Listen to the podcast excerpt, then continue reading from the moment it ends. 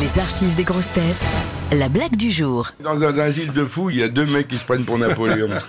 Et alors, euh, le, le directeur, il en peut plus, il convoque les deux Napoléons. Il dit, écoutez, vous m'emmerdez, deux Napoléons, c'est pas possible. Dans un asile, alors j'ai au foot dans une cellule matelassée, et puis quand vous, vous serez entendu, euh, voilà. alors ils avaient deux, trois jours, quatre jours, ils tapent, on leur ouvre, il y en a un qui dit après vous, Joséphine. Ah, c'est joli.